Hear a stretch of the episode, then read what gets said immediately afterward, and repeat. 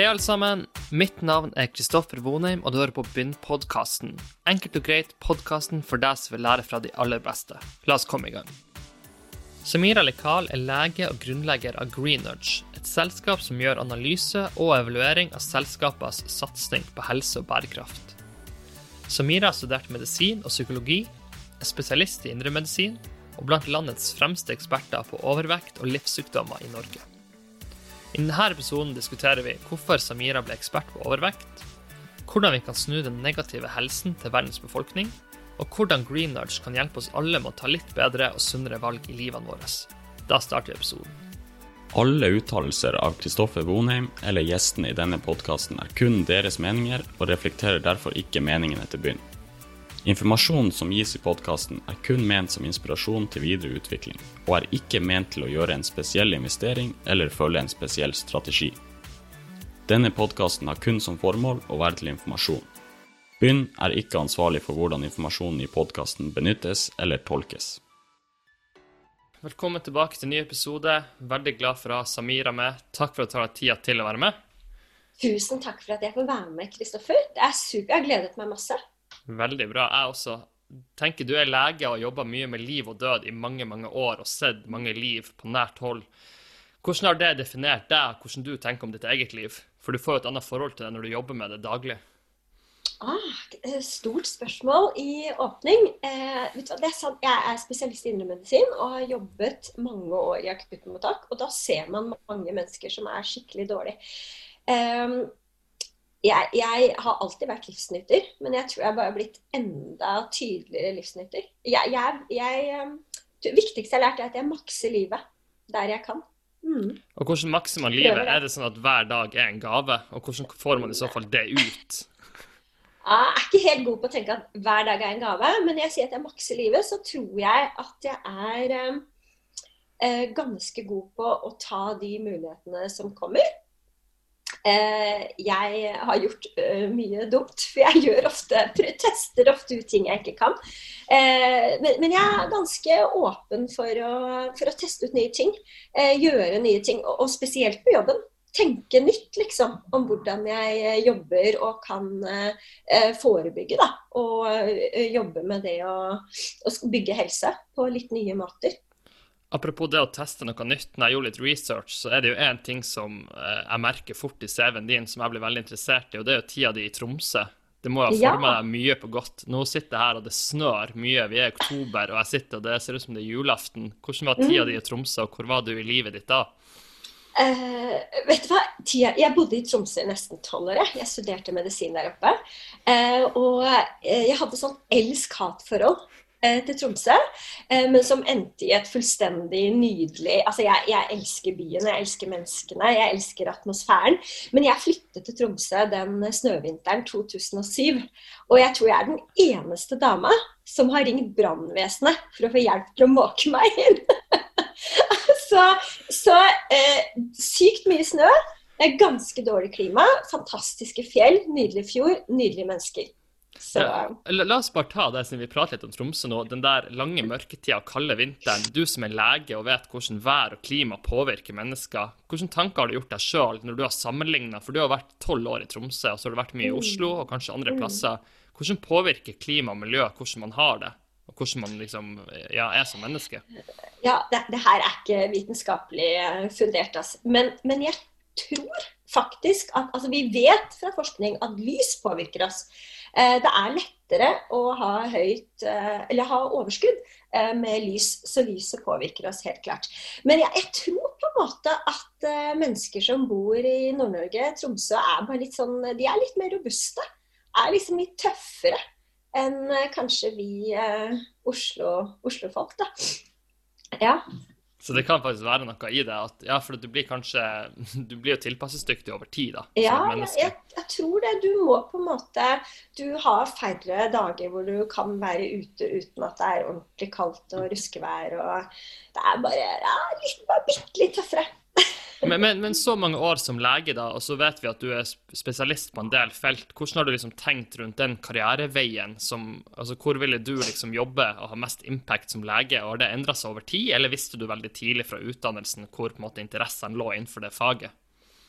Det visste jeg egentlig veldig tidlig. Jeg har, altså når jeg sa at jeg makser livet, så det kanskje noe jeg har hatt litt en sånn tendens til å gjøre ting jeg ikke alltid kan hoppe på nye ting, for jeg har bakgrunn som danser. Jeg har jobbet som danser i mange år før jeg begynte å studere medisin, og før jeg begynte å studere medisin så studerte jeg psykologi. Så jeg har på en måte alltid likt å jobbe med mennesker, og jeg hadde lyst til å jobbe med å bygge helse. Så jeg visste egentlig ganske tidlig at jeg ville jobbe med å liksom forebygge bedre sunne kosthold, forebygge livsstilssykdom, det visste jeg veldig tidlig. Men det at jeg valgte meg overvekt som fagfelt, det faktisk litt tilfeldig. Det fordi når jeg tok doktorgraden min i Tromsø, så hadde jeg en superdyktig veileder, men det var en ganske ung mann. Så jeg husker jeg tenkte at altså, hvis jeg skal jobbe med det som han jobber med, så blir jeg gående tråkke i ryggen på en mann resten av livet. Det gidder jeg ikke. Og det var ingen som eide fagfeltet overvekt og fedme på en måte, når jeg var ung lege i Tromsø. Så derfor så ble det overvekt, og det har vært helt topp for meg da, overvekt og livsstilssykdom. Kan du sette litt perspektivet på det temaet da? Du jo ofte å snakke om det her i debatter og i det offentlige rom. Altså, hvor viktig det å forebygge ting? For det som veldig synd med de fleste problemene i livet at hvis ikke du tar problemet med rota tidlig nok, så kan det også bli irreversibelt, at ikke du kommer deg tilbake igjen. Så det med å forebygge på en måte hele nøkkelen til det meste, egentlig, hvis du tenker stort på det sånn sett. Og det veldig klokt sagt, og det veldig enig. Og når det handler om overvekt og livsstilssykdom, da, så det sånn at i Norge så cirka 20% av barna våre, de har overvekt eller fedme. Og så det cirka 40% av ungdommene, og så det cirka 70% av de voksne. Og det forteller oss liksom alt om at det funker ikke å bare vente og se, og håpe at vi blir lettere i kroppen, for det blir vi ikke, med mindre vi går inn og gjør noe. Så det som på en måte vår hovedoppgave da, jo å gå inn og legge til rette og lage et samfunn som gjør at det lettere å spise sunt, og forbli, ha en vekt som mer spiller på lag da. Fordi at jeg ikke opptatt av vekt eller størrelse per se. Jeg opptatt av at overvekt en risikofaktor for sykdom senere i livet. Og jeg vet, kjenner du noe som heter det globale sykdomsbildeprosjektet? Nei, jeg introduserer det. Det utrolig kult prosjekt, for da har masse forskere i hele verden gått inn og sett på hva det som gjør at vi blir syke, hva det som gjør at vi får dårlig livskvalitet. Det har de sett da på i Norge og en hel haug av andre land. Og de siste 15 årene så det usunt kosthold som den viktigste årsaken til at vi blir syke, dør for tidlig og for dårlig livskvalitet. Og det forteller meg liksom alt om at det der vi på en måte må sette i nådestøtet da, og det gjør vi ikke per i dag. La oss snakke litt om vekt da, og jeg tenker det to ting. En selve tallet og det vi måler det fra, altså de type skalaene vi bruker. Hva de største mytene eller de største feilene du hører folk ofte sier? For du kan jo på en måte alltid finne en toppidrettsutøver som veier for mye, men det jo sjelden et problem at en fotballspiller veier et par kilo for mye, for eksempel. Men det jo flere andre sånne momenter innenfor vekt. Den største myten akkurat det du sier der, at noen bare født for store, det blir feil å bruke BMI, ikke sant, som det målet vi bruker da, på å vurdere om du har overvekt eller fedme. Du kan jo ha masse muskler, derfor det ikke så farlig, det de største mytene. For de aller fleste av oss, og da snakker vi 95% av befolkningen, så BMI faktisk et ganske godt mål på om du har en sunn og frisk vekt.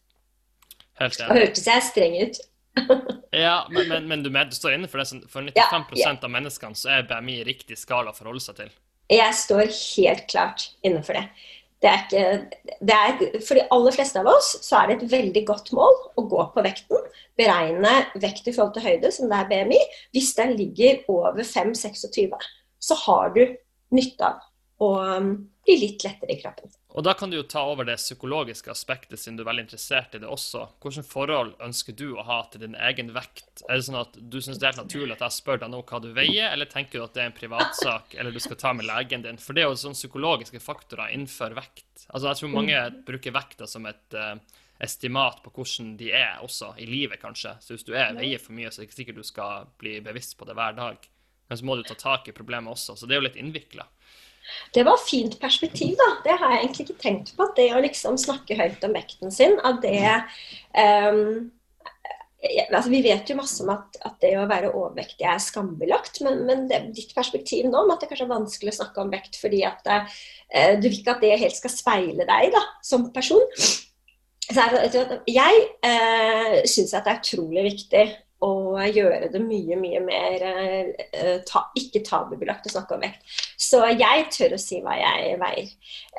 Og jeg har jo veid jeg veier jo heller ikke stabilt det samme gjennom et helt liv, men nei, jeg synes det er helt greit at vi kan snakke om hva vi veier, for vekt er bare et tall.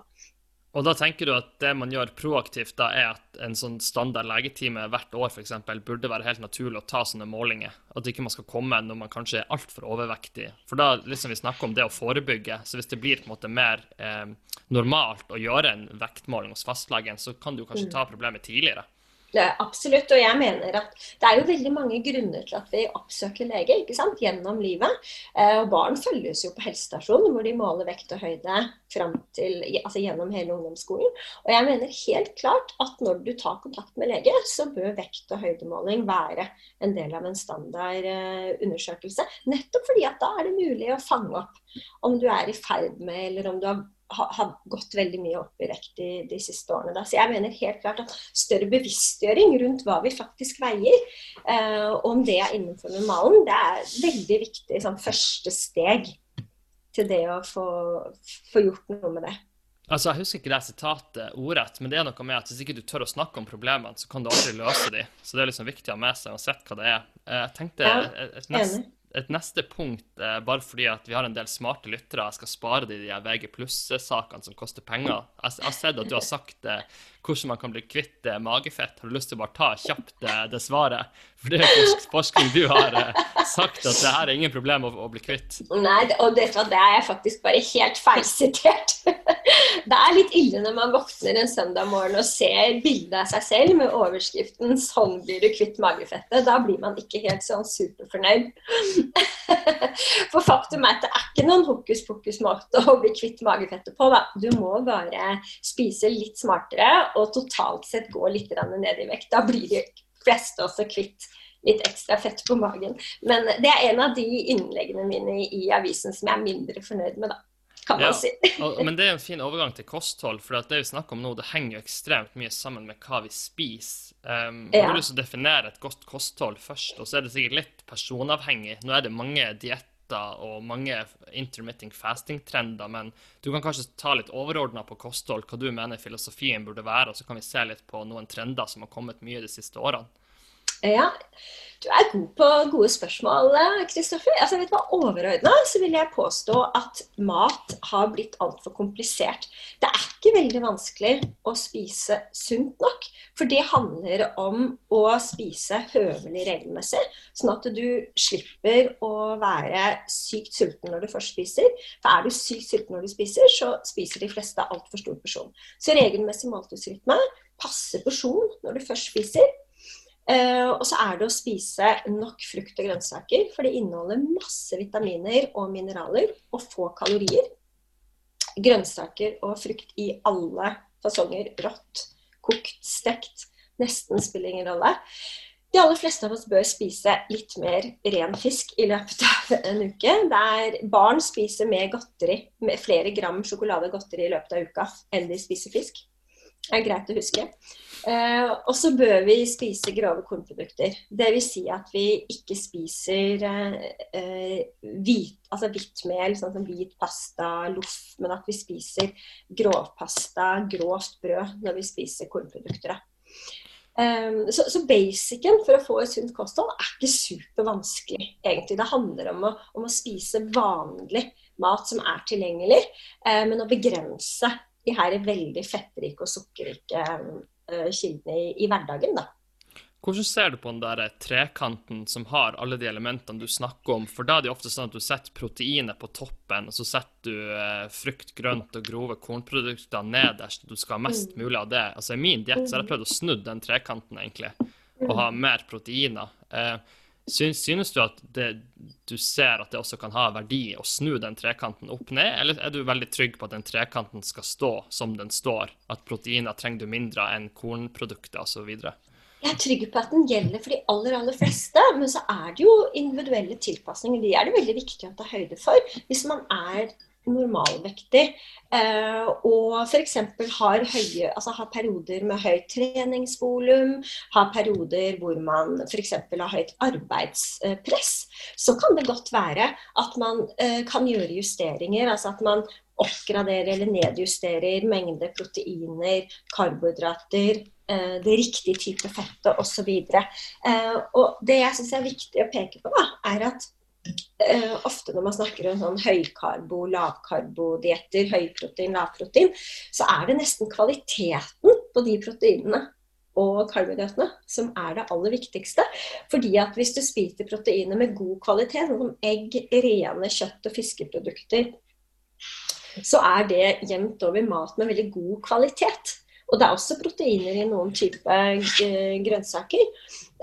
Og det samme gjelder for karbohydrater. Hvis karbohydratene du spiser av god kvalitet, altså grove kornprodukter, gjerne ekstra grovt eller grovt knekkebrød, pasta, så det jo av god kvalitet. Men utfordringen for de aller fleste jo at hvis mange spiser veldig stort volum av karbohydrater med veldig dårlig kvalitet, for det så tilgjengelig.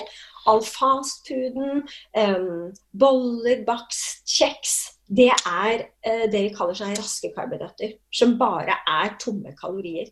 Så for de aller fleste så det faktisk fornuftig å kutte litt I karbohydratene, og da kutte de her, det som bare tomme kalorier, rett og slett. Helt enig, og hvis vi ser litt overordnet på helse igjen, har du trua på en sånn, man bruker mye begrepet pakkeløsning I helsesystemet, eller har du lyst til at vi skal komme dit, at det skal bli mer sånn personalisert, både på type behandling, kosthold og så videre, fordi at til syvende og sist, så, altså genene har du jo fått av dine foreldre, du kan ikke gjøre så mye med gensammensetning av de, og det ikke sikkert at en struktur riktig for alle mennesker, for at man har jo, altså kroppen responderer jo veldig ulikt på ting. Hvordan tanker har du gjort om det? Ja, nei, det jeg ikke I tvil om. Jeg tror at spesielt noe av det vi har feilet når det gjelder kostholdsveiledning, for eksempel, så tror jeg det handler om akkurat det, at vi har ikke I systemene våre per I dag et godt nok det vi kaller sånn individualisert tilpasset tilnærming, fordi at jeg tror helt dette, altså de nasjonale kostholdsanbefalingene, det jo basisen, men så det ikke tvil om at noen kan få litt magetrøbbel, eller man kan få mer eller mindre energi av å gjøre mindre tilpasninger, og dit jeg helt overbevist om at vi må da. Og det jo noe av bakgrunnen for at jeg jobber nå mer I et sånt forebyggende perspektiv, for jeg tror at hver og en av oss kan I mye større grad bli kjent med hva det optimale kostholdet, hva den optimale livsstilen for meg da. Helt enig. Bare siste poeng før vi skal komme over til Green Nudge, så tenker jeg det at vi har ikke pratet så mye om sukker nå, men jeg tror jo mye av feien legene gjør at de forklarer ting som at man skal forstå hvordan en celle fungerer, for eksempel. Men jeg ser jo de som best på å forklare helseproblemer, bruker jo analogier. Så en analogi jeg bruker ofte jo det at gener jo som en skolisse, for eksempel. Og så har du på en måte en av skolissa, det lille harde kjernen på tuppen, og så vil på en måte genene brytes lengre og lengre inn, og til slutt forsvinne. Og så det jo også sånn at hvis du putter sukker I kroppen da, så skjer det en del bevegelser I systemet. Jeg tror det var noen som sa at det som å ta en hammer og slå hull I veggen din, og så tetter du, så sparkler du bare over det, og så blir det mye trangere, og så blir veggen ganske stygg. Så kan du forklare hvorfor sukker skadelig på kroppen på en måte som folk kan skjønne? Ja, kult bilde du hadde da. Og det der tenker jeg utrolig kult og også viktig at du setter fokus på det, fordi måten vi som helsepersonell forklarer en utfordring på, det helt avgjørende for om folk gidder å høre på. Så I forhold til sukker, så det altså rent raffinert sukker gir ikke kroppen noe som vi faktisk trenger. Det litt som å putte masse avfallsstoff I kroppen, pleier jeg å si. Og vi får naturlig sukker gjennom meieriprodukter, gjennom frukt og gjennom de gode karbohydratene. Men rent raffinert sukker, det rett og slett bare sånn avfallsstoffer. Det sånn litt sånn søppel som kroppen må finne måter å bli kvitt på. rett og slett. Så det gir kroppen bare en sånn ekstra byrde, rett og slett. Og kroppen vet ikke alltid hva den skal gjøre med det, så da lager du den for eksempel gjennom fettet. Og da blir konsekvensen hvis du spoler frem 10-15 år. Hva kan et dårlig kosthold gjøre på kroppen? Ja, dårlig kosthold, ikke sant?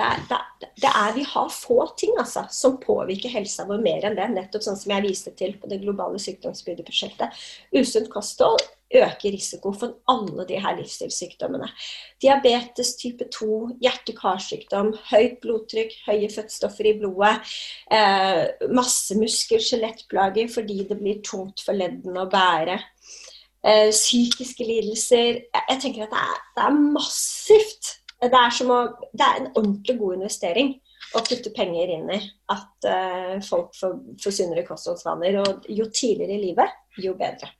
Helt enig, og så vet du veldig godt som meg også at grunnen til at vi har det her systemet er fordi at det er selskapet som tjener penger på å selge de her produktene, og bare ta kjeks som et eksempel. Det gjør jo veldig lite for kroppen, men du tjener jo mye penger på det. Når du tenker på det her, er det det som liksom får deg til å begynne å tenke på den Green Nudge-tankegangen, så kan du jo introdusere det, men er det liksom det her perspektivet som gjør at du bare tenkte at jeg må finne en annen løsning eller en annen måte å jobbe på for å liksom ta tak i det? Det er helt spot on. Det er helt spot on. Jeg har sittet som lege i mange, mange år, og så har jeg på en måte sittet på den brandslukningssiden da, i veldig stor grad. Når de kommer innenfor et legekontor, sånn som jeg som har vært leder i spesialisthelsetjenesten i mange år, så har pasientene mine allerede blitt syke. Det er akkurat som du sier, jeg tenkte at altså, jeg må jobbe på en helt annen arena. Jeg må ut og jobbe med de som produserer og selger maten. Det er der jeg må inn og på en måte dytte, justere, kunnskapsheve. Så hele tanken bak Green Nudge er akkurat det. Hvordan kan vi på en måte bygge helse og bærekraft ute der hvor maten produseres og selges. Og Green Nudge var i utgangspunktet en stiftelse som ble etablert av Stordalen Foundation, Gunner Stordalen, i 2009. Men gjennom at IT vokste, så tenkte de at nei, det er ikke helt plass for Green Nudge, og jeg tenkte noe annet. Så i 2017 så reetablerte jeg Green Nudge, og da med samarbeid med noen av de store matvareprodusentene i Norge, som gjorde at jeg virkelig opplever at vi har et fundament da, for å jobbe videre med det perspektivet. For det var egentlig det neste spørsmålet mitt, fordi at i mitt hode så liksom sånn EAT og Green Nudge, to tidligere leger, det er liksom, for meg så er det liksom hva er hva, hvis du skjønner, og det er jo litt lett, og når jeg skjønner denne historien, så er det i hvert fall ikke rart at man tenker at her er det noen koblinger. Men hva vil du si er den største forskjellen? Jeg vil kanskje si at Green Nudge, altså det er jo en grunn til at man bruker ordet nudging i navnet sitt, for at hvis man går på en butikk så er det så mye, du blir påvirket av så mye, men du kan kanskje bedre forklare hvorfor Green Nudge er så viktig, altså bare navnet. Ja, tusen takk da. Jeg vil starte med nesten å si at Green Nudge jobber liksom med de praktiske løsningene, og så er IT paraplyen og visjonen. IT på en måte fremmer visjonen om et mer helsebringende og bærekraftig samfunn, og så jobber Green Nudge helt konkret med noen av løsningene. Og det er riktig som du sier, Green Nudge er veldig tufta, altså arbeidet vårt er veldig forankret og basert på et prinsipp som heter nudging. Jeg og forskerne og rådgiverne i Green Nudge tror at litt av veien å gå da, for å bygge sunnere og mer bærekraftige vaner hos forbruker, handler om å bare legge til rette, altså dytte oss i riktig retning. Og sånn som du sier, i en dagligvarebutikk da, så er det masse grep som vi vet er mulig å gjøre for å dytte oss i retning av det som er litt sunnere, og motsatt. Det er også mulig å bruke de virkemidlene for å påvirke oss til å kjøpe usunn mat, og det er kanskje det vi har sett i mange tiår, ikke sant? Og nå har jeg tenkt at noe av det vi skal gjøre er å snu den trenden litt da. Og for de som ikke helt vet hva nudging er, så er det jo veldig sånn populær verktøy i offentlige rom. Det er litt synd jeg ikke kommer på et litt bedre eksempel, men på offentlige toaletter for eksempel. Menn er jo veldig enkel, som du sikkert kan bekrefte, og hvis du liksom bare tilpasser noen offentlige toaletter, så kan du få mye bedre effekt på renhold og så videre, men det er spesielt sånne flyplasser bruker mye nudging for å liksom sørge for at det ikke skal bli kø, at ikke renholderne skal jobbe døgnet rundt. Så det veldig mange sånne artige verktøy som gjort I nudging, og det funker vel mye mer enn folk tror. Det vel ikke alltid at folk vet at det blir nudget når du blir det. Nei, og det synes jeg det litt geniale da, for så, nudging handler om å påvirke de ubevisste valgene våre. Det handler om at vi gjør endringer I omgivelsene som gjør at vi bare intuitivt velger det smarteste valget da, I hermetegn. Og jeg synes det veldig morsomt at du trekker frem dette her med nudging, for eksempel på flyplasser for å unngå kø, eller... Så det jo akkurat det nudging handler om. Vi har I helsebransjen så har vi veldig mange år satset på at vi skal informere. Vi skal på en måte appellere til de bevisste valgene våre. Vi tenker at hvis jeg forteller deg som lege hvor sunt det å spise masse grønnsaker, ja, så skjønner ditt rasjonelle hode akkurat det. Og det vi vet da treffer vi de som bevisste kostholdsvanene sine. Men så det jo godt over halvparten av den norske befolkningen eller befolkningen I verden, som egentlig ikke så, har ikke så bevisst forhold til å spise sunt. Og nudging da et veldig godt virkemiddel for å dytte på de som ikke så opptatt av det, rett og slett. Og jeg tenker et godt eksempel på nudging, får jeg lov å fortelle om det, et godt eksempel på nudging I dagligvarebutikken, det for eksempel, vi I Green Nudge har jo samarbeidet med Norgesgruppen I mange år, og sett på hvordan kan vi liksom designe butikken på en liksom smartere måte, som gjør at de selger mer, men samtidig så får vi liksom vist at det mulig å selge mer av det som sunt. Og et viktig virkemiddel I nudging plassering, altså det du ser først, det pleier vi å velge først. Men da har vi jobbet med, hva skjer med salg av frukt og grønnsaker hvis du putter frukt- og grønnsakavdelingen helt fremst I butikken? Hva skjer da? Jo, da ser vi helt entydig at da kjøper folk mer frukt og grønt, for det det første du ser. Og du pleier å fylle pannekurven med det første du finner I butikken. Et annet viktig virkemiddel I nudging antall varianter å velge mellom. Altså hvis du har 2 epler, så det mindre sannsynlig enn om du har 4 forskjellige å velge mellom. Så det har også mange av butikkene I Norge, Meny og Kiwi og sånn, har fått et mye større utvalg. Det også påvirker oss. Vi kjøper da mer frukt og grønnsaker hvis vi har flere valgmuligheter. Det en sånn kul måte, synes jeg, å jobbe praktisk på. Veldig kult. Egentlig bare siste spørsmål på du som jobber så tett på det her fagfeltet. Du optimistisk og tenker at hvis man rasjonell så blir det her, den endringen blir å komme? Eller tenker du at hvis ikke vi jobber hardt for det her, så går det faktisk ikke bedre? For at folkehelsa, som du sa innledningsvis, den har jo noen. Altså, vi kan snakke mye om at folk lever lengre, og det jo bra, men det jo litt ok å ha et funksjonelt liv også. Det litt dumt å være I rullestol fra 70 til 90. Ja, for sånn som du sier, så lever vi lenger, men vi, livsstilen vår gjør at vi har redusert livskvalitet. Så det ikke, jeg pleier å si når jeg holder foredrag, at det ikke sånn at det ikke så farlig hvordan du spiser og lever, for da bare dør du et par år før. Det dessverre ikke sånn da. Du lever bare dårligere, veldig mye lengre. Om jeg optimistisk? Ja, jeg litt sånn naiv optimistisk. Jeg tenker at det mulig å få til en hel masse, hvis vi liksom tenker nytt og litt utenfor boksen da.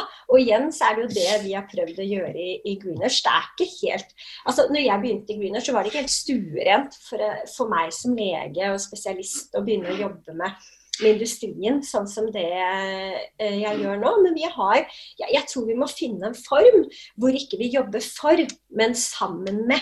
Altså vår jobb blir å finne hva de effektive tiltakene, hva det som faktisk funker når du skal ut og fronte den sunnere maten, den maten som vi faktisk skal spise mer av. Og så må vi gjøre det på en måte som treffer hver og en av oss da, og da må vi bruke markedskreftene liksom. Så jeg optimistisk. Hva dine beste råd for de som vil opp og frem I det feltet du jobber med da? Har du sett noe som funker for de som har lyst til å lykkes innenfor det feltet? For det jo et veldig sånn, kall det gjerne et hot tema, det å jobbe med bærekraft og påvirke folkehelsa. Det veldig mange som har lyst til å ha det som jobben sin. Det jo et privilegium å ha det som jobb. Ja, det jeg helt enig I da. Kjempespennende fagfelt. Ja, altså, Veldig mange færre enn hva vi skulle ønske har faktisk dybdekompetanse. Det å få spisskompetanse på fagfeltet sitt, det gjør automatisk at du blir attraktiv. Og så tør å tenke utenfor boksen, tenker jeg. Prøv å lete litt etter temaer innenfor fagfeltet ditt som ikke er tenkt helt gjennom, hvor du helt opplagt ser at her må vi liksom gjøre noe annet. Og jeg må igjen si at måten vi produserer mat på, og måten vi selger mat på, der er det helt enorme muligheter. Så det er i det arbeidsfeltet vi skal jobbe de neste årene, da, tenker jeg. Veldig god avslutning. Tusen takk for at du ble med, Samira. Det var veldig gøy. Tusen takk for at du ville snakke med meg, Kristoffer. Hei alle sammen. Kristoffer her igjen. Jeg håper du likte episoden og lærte noe nytt. Hvis du har tid og lyst, hjelper det oss stort hvis du legger igjen en positiv omtale av podcasten, og at du deler den med venner og nettverk. Vil du ha kontakt med meg, den enkleste måten å gjøre det på gjennom Twitter @KrisVonheim. Nok en gang, tusen takk for at du lyttet på, og jeg håper vi ses igjen i neste episode.